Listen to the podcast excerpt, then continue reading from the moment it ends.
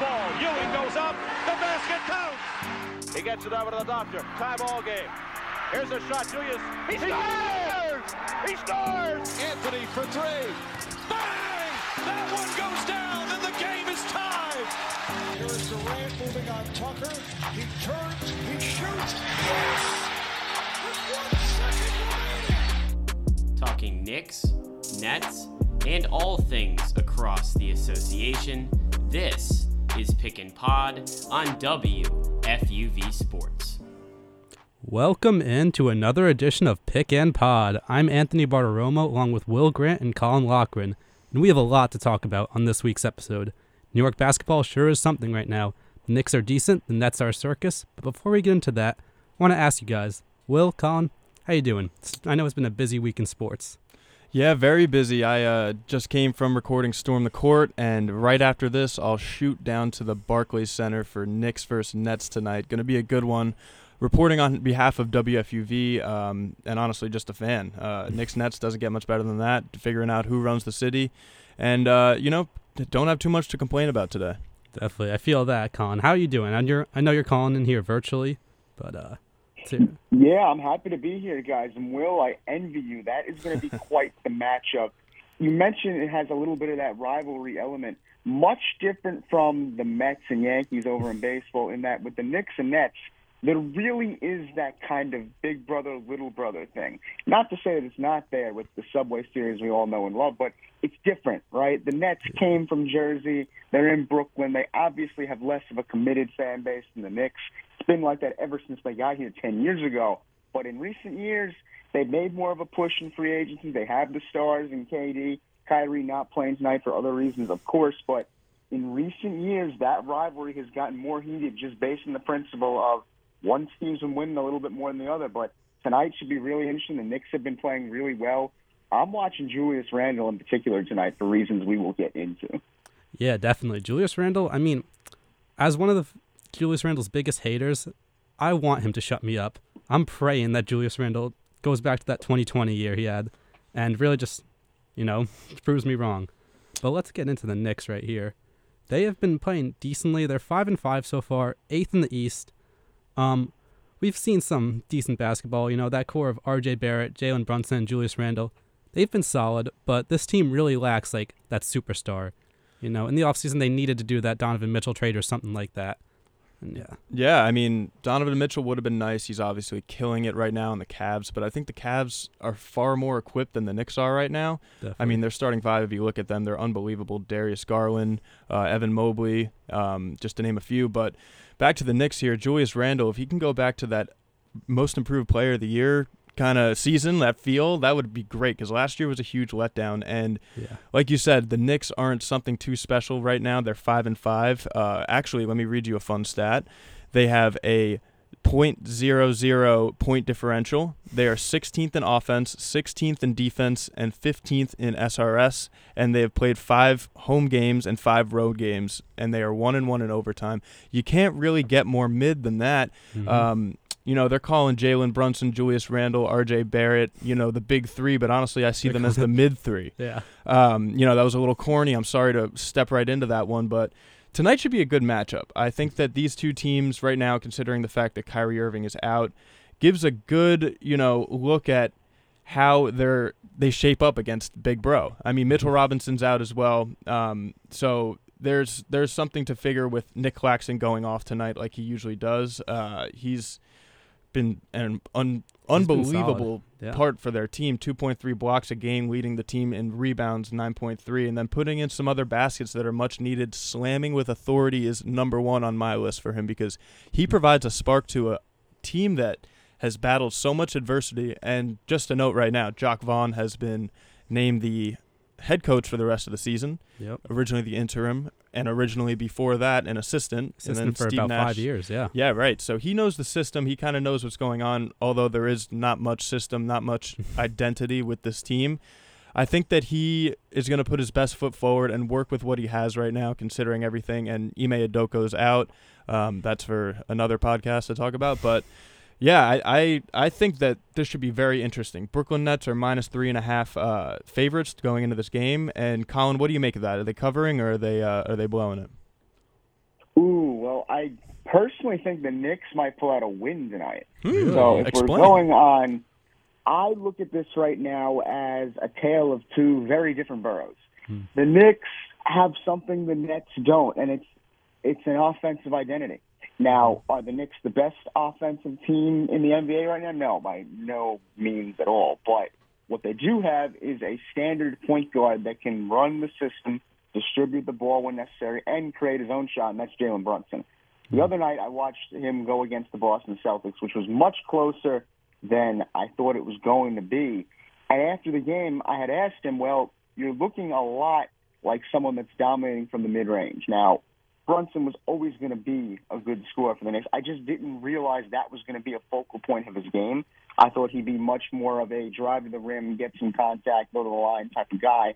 I didn't necessarily see him pulling those type of moves off, but there it was right in front of my eyes, getting by Marcus Smart, getting by Jaylen Brown. So if that's the player that Brunson's going to be from this point going forward in the year, that's crucial because that's something the Knicks really haven't had.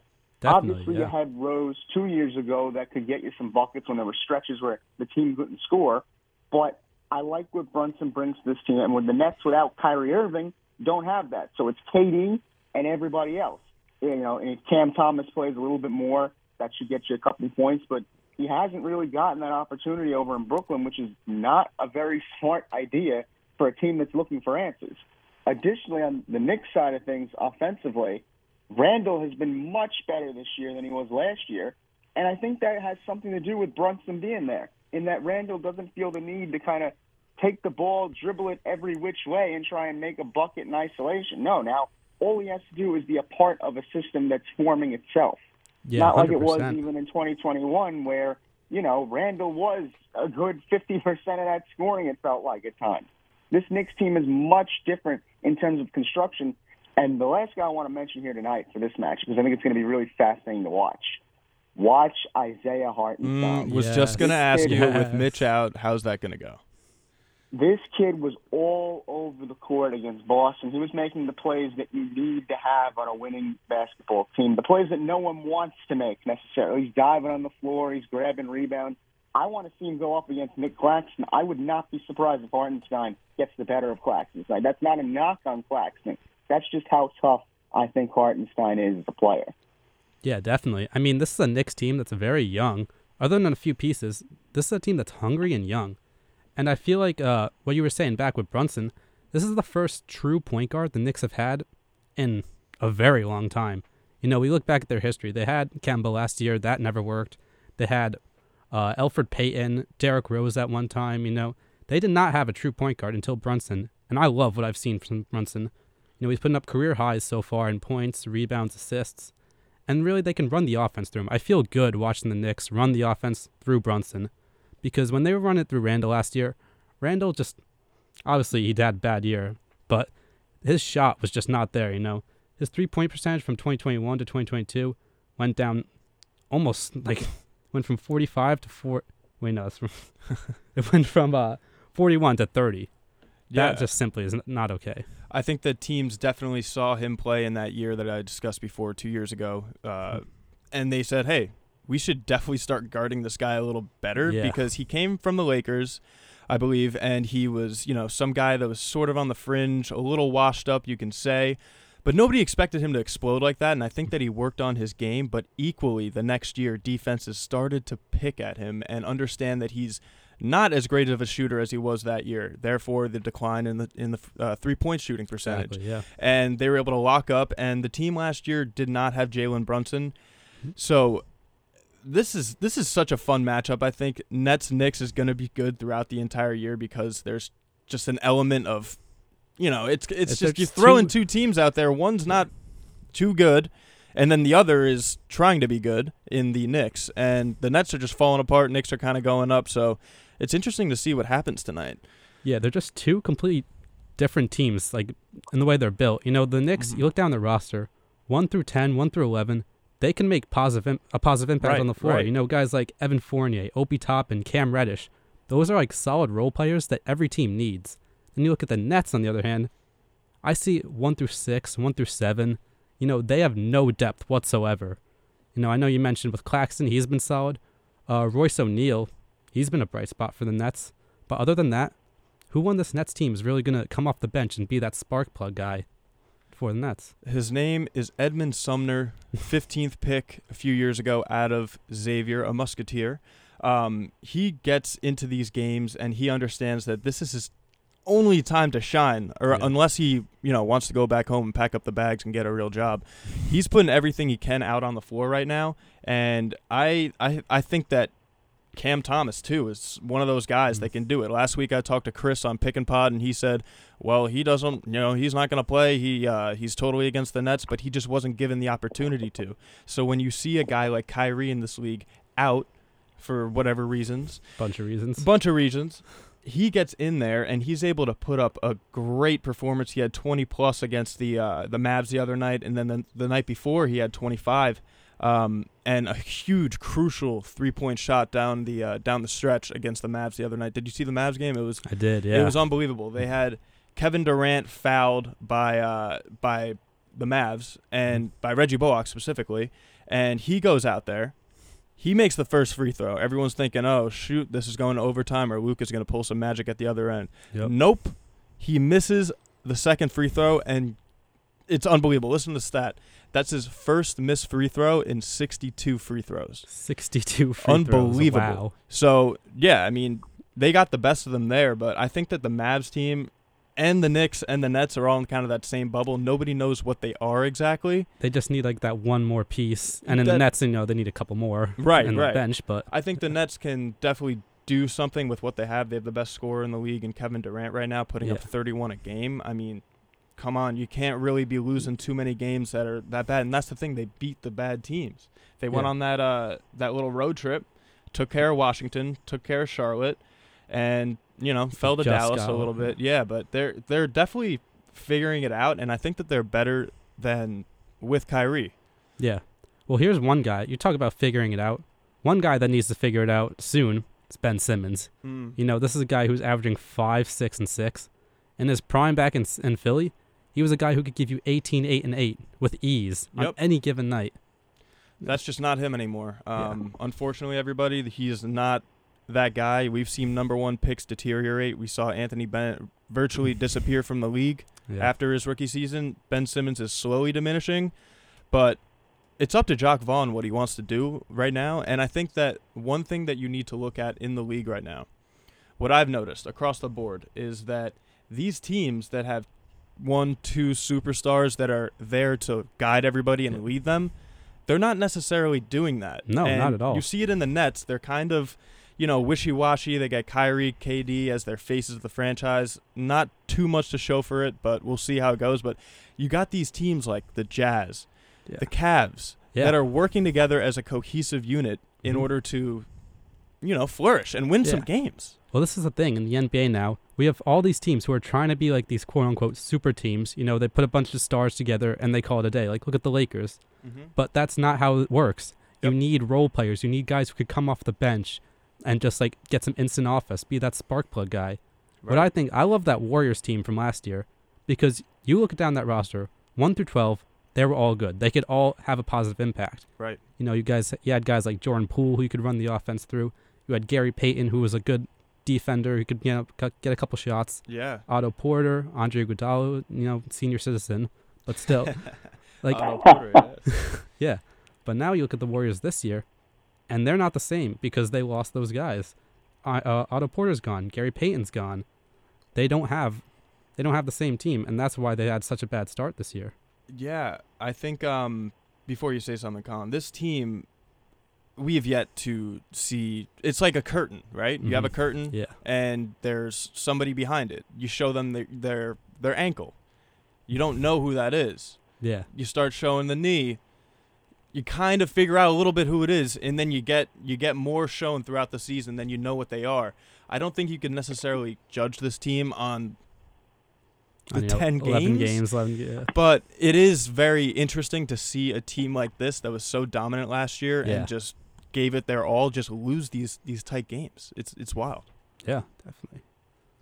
I think the NBA, much like the NFL, is a game of parity in that it is very, very rare that you're going to see a team dominate without question for years at a time. It's because you know, and when you do see that, it makes it that much more special. The the '90s Bulls, the '80s Lakers and Celtics, those early '90s Pistons teams for two years. So I think what we're seeing now is with the development of talent and the way in which you really need a deep unit to win a championship. It's not like Mm-hmm. those early 2010s where one or two guys could really carry you. Right. I don't know if that's a product of the actual game switching in terms of philosophy. That would be my assessment personally. Mm-hmm. I think you see more three pointers than you did back then. I think you see more of a commitment to perimeter defense and less concern about what's going on in the paint. Right. And I think what that does ultimately is forces guys to get more winded over the course of the game, which means you need Yeah. more heads at the end of the day to compete.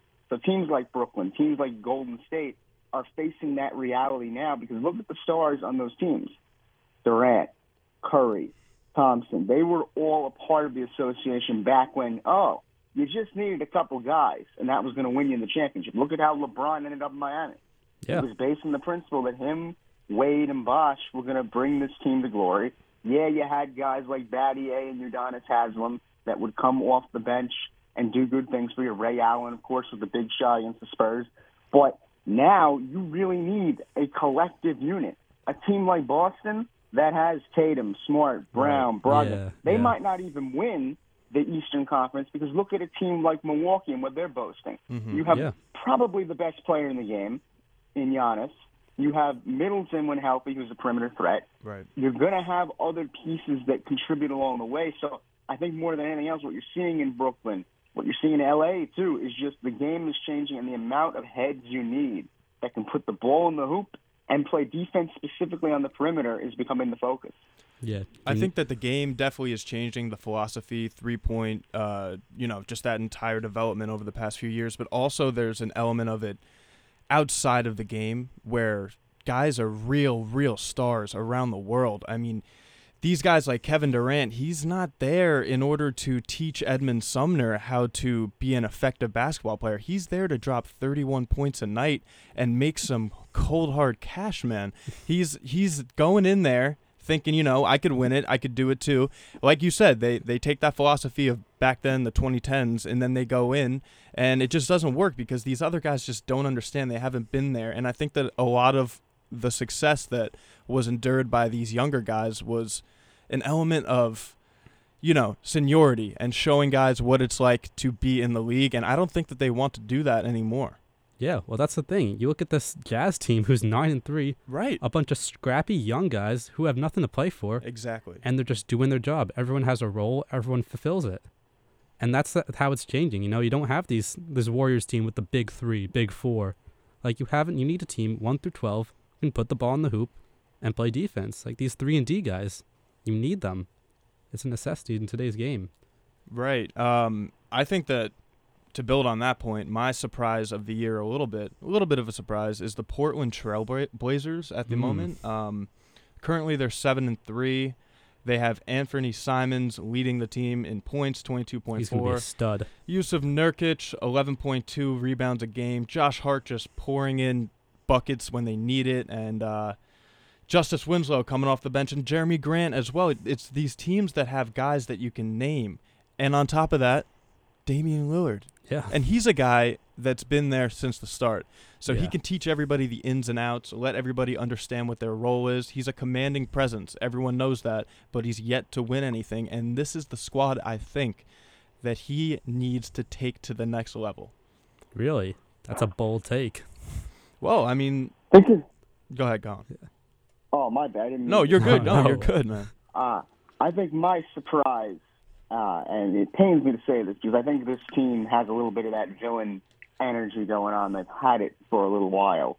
The Atlanta Hawks. Atlanta I think they could be really scary by the end of the season. I like their head coach too. I think McMillan doesn't get nearly as much credit as he deserves, especially taking over two years ago and winning you two playoff series Right. that that to me has gone under the radar. I think that wasn't helped by last year, obviously. But I look at Capela, I look at Trae Young, guys of this sort.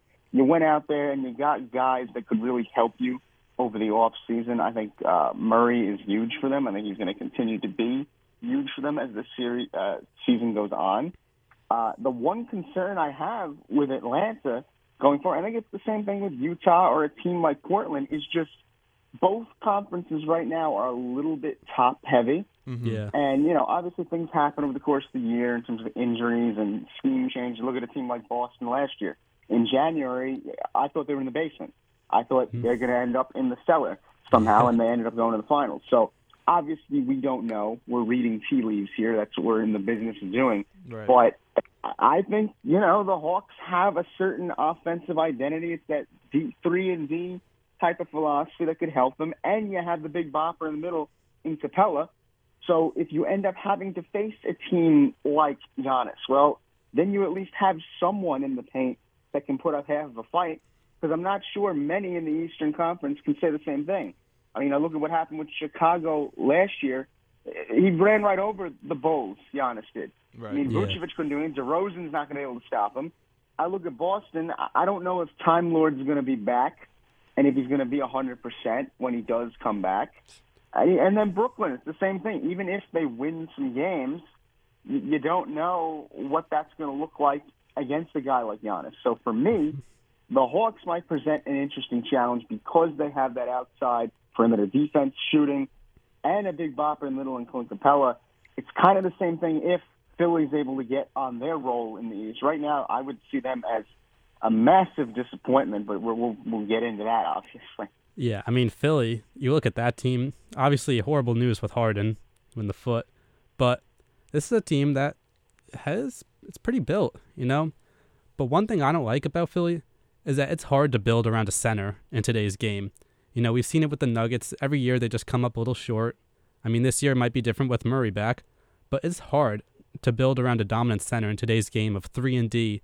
Just kind of these three point shooters come off the bench, laying up the scoreboard. You know, they surround Embiid with some pretty good players. You know, Maxey's a stud. Tobias Harris needs to step it up, but he's been solid so far. PJ Tucker's a nice little addition, but know, you don't know. Time Lord is he going to be back? But Philly, I'm going to say right now, I'm not too high on them. I think they're going to disappoint heavily this year. I think a team like the Hawks, maybe even the Raptors, they have a better they have a better squad, and they're going to go further than Philly this year. Yeah, the Raptors are very interesting. Uh, Anunoby and Scottie Barnes. I mean, they're they're interesting. They're one of those teams also that just has like a lot of They're sneaky, solid players. Yeah. and you see them, um, you know, trying to make something out of what they thought was nothing after Kawhi left. And I think that they are staying a lot higher in the East than a lot of projected Yeah, other teams were. yeah, yeah. I mean, a team led by Pascal Siakam. Who Right. expected Pascal to be this good? Right. You know, he's an absolute stud. And he's surrounded with Fred VanVleet, who's such a great shooter. You know, OG, Scottie Barnes, all you said. And they got some guys off the bench. You know, they signed Otto Porter, who I'm a huge fan of. Right. Chris Boucher, uh, Precious Achiuwa, he's been solid. Right. You know, it's a team that's built for postseason. Even though, you know, we're 11 games in this season still. But I think they're solid. in fairness, in fairness to Philly, I don't want to completely throw them under the bus. If they get healthy, they're theoretically built for the postseason as well. Granted that Harden can step up when it matters most. I think that's been kind of the narrative around James Harden for the past couple of years, especially after he flat out quit over in Brooklyn. I mean, Yeah. there's no nicer way to put that. The guy just quit on his team. I look at, as we're talking about all these other teams, the Raptors will present a challenge yet again. That was the first round matchup last year, if I recall, and you know it wasn't greatly close. Obviously, Philly had an edge, but the guy I keep looking at over in Toronto because he goes so under the radar was Siakam. Yeah. It just feels like he's one of those sneaky good guys that is never going to get the credit that he deserves. He's never, Even in that run, I believe in, in 2019, he was key to that team. It wasn't just Kawhi. Now Kawhi obviously ran the show. No Yeah, one's he, gonna. he wouldn't be able to do it without that. Siakam. Exactly. And right now, Siakam's the team leader in points, rebounds, and assists. so he's leading every important category for the Raptors. I mean, I, I think he's the type of guy that's going to keep growing into his own. I love what he's able to do on the corners, by the way. If you watch Siakam Oh, yeah. play, it's very apparent he wants to get to that spot. He's that little pump fake move. He can either step back from there and take a three, or he'll slice and dice you, get into the paint, put up a little reverse layup. Uh, he's one of those guys where it's very kind of street ball esque, and I love to watch it because he's not just a street ball player. He can play team oriented basketball, but he has moves that make you think, all right, well, I don't really want to take him one on one either, because with that big wingspan, with the jump shot working, he's just a scary opponent. He really is, yeah, yeah. I mean, his bag is crazy there on the on the corner and in the uh, in the wing. Another team that I'm a little disappointed in is the Miami Heat so far. Now you know they didn't have the best offseason, but still, this team is not really even like last year. I wasn't saying I wasn't too high on them. This team is just not really built that great. You know, you have another year of Kyle Lowry. He wasn't he was horrible last in the in the playoffs last year. But then you have Jimmy Butler who's now 33. 33 years 33 years old. Obviously he had the great postseason last year, but how far can we expect this Heat team to go? Well, it's really it's really up to how the season plans out. I'm not sure if they're going to make the playoffs, but when you got a guy that's a dog like Jimmy Butler, who's you know Yeah. been there before, he's led teams himself by the time he was 25 years old. He knows what it takes to win an NBA playoff game. Yeah. He he just goes in there and you know he'll he'll uh he's not the most talented, he's not the most flashy, but he is a guy that knows how to get to the rack and score. I Mhm. mean, we He saw him last year lose lose on that three point shot that he took at the end of the game, and you know nobody was blaming him for that. I He think deserved that to take he that deserved shot. that shot, and he that's why he's the commander of this team. Although I hate seeing uh his like weird dread, dreadlocks. It looks I like hate the uh, look. It, it looks so uh so off, but Yeah. Bam Adebayo, um, Max Strus, obviously a great shooter. Kyle Lowry, who needs to come into his own. Um, you know, these guys need to pick up the pace right now because four and seven is not what the almost Eastern Conference champions Yeah. should be looking right right now. Yeah, one one win away from the from the NBA finals last year. Right. And look at the start. It's not good. They're they're definitely going to get it. To, I mean, it's Miami. That whole Right. thing Yeah, you know, you can't. around Pat Riley. culture. Pat, Pat Riley's going to like have one day where he just screams at the team, and then after that they're going to go on a 15 and 0 run. That's that's how things have worked in in Miami for the last decade plus. Uh, I think Spoelstra will figure it out. They they normally do. The one thing that continually frustrates me about Miami, it did last year in the playoffs, and you're right, they have been one of the disappointments so far. But Why is Duncan Robinson not playing as much as I, I think he should? Yeah. I ju- you know I I understand that there's other guys there that deserve playing time, but look at what he did in the bubble, and he was one mm-hmm. of the main guys that made a series out of that finals against Los Angeles Lakers. Now, Lakers won in six games; they were heavily favored, but the fact that you pushed it to six against that team, which was much better, obviously, than what the Lakers are now, is impressive. You don't do that without Duncan Robinson. You don't do that without taking the training wheels off of Tyler Herro either. Yeah. So I, I look at those two guys. If I'm supposed to, you got to kind of take those training wheels off. I think they've been on, for lack of a better word, for the last couple of years because that, along with Jimmy Butler at full strength, Mm-hmm. and sometimes Jimmy turns it on and off, and he takes shifts off defensively, he takes shifts off offensively too. Sometimes, yeah, that that's not going to cut it if you're trying to win a championship. We saw it happen last year against Boston. They they probably should have won that series if Jimmy Butler doesn't take some of those shifts off because when he's on, he's on. When he's not trying, he's not trying. And that's the unfortunate part about what Miami's dealing with now. But I still have faith they're going to be in the mix so early in the year. I think Pat Riley's supposed to will get that straightened out. There's certainly things they can do to push that agenda forward, though. Yeah, definitely. Jimmy Butler, he's such a hard play to evalu- hard player to evaluate, you know? He's randomly drop 50 and then he'll just like be and just take it off, you know?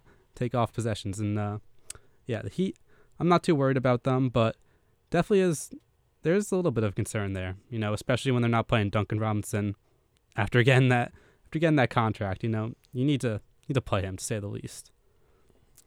Right. I think Yeah, I mean, I think that's where Miami is right now in terms of that they're hard to really describe because of that phenomenon where you you don't know what you're getting on a night in night out basis. You know you're getting guys that are talented. It's just a matter of whether or not they're going to be able to pull out W's on a given night or week or series.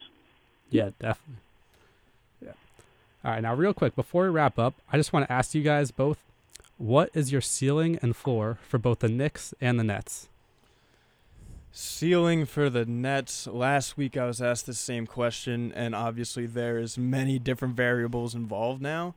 I think the fact that they have a stable coach right now in Jack in Jacque Vaughn um, gives them some sort of legitimacy. Mm-hmm. Uh, this isn't just a complete, um, you know, nonsense circus show going on with uh, Ime Udoka coming in and just seeing what we could throw fire with oil and getting it to turn on and stuff like that. I think that there's definitely some source of uh, groundedness. Yeah.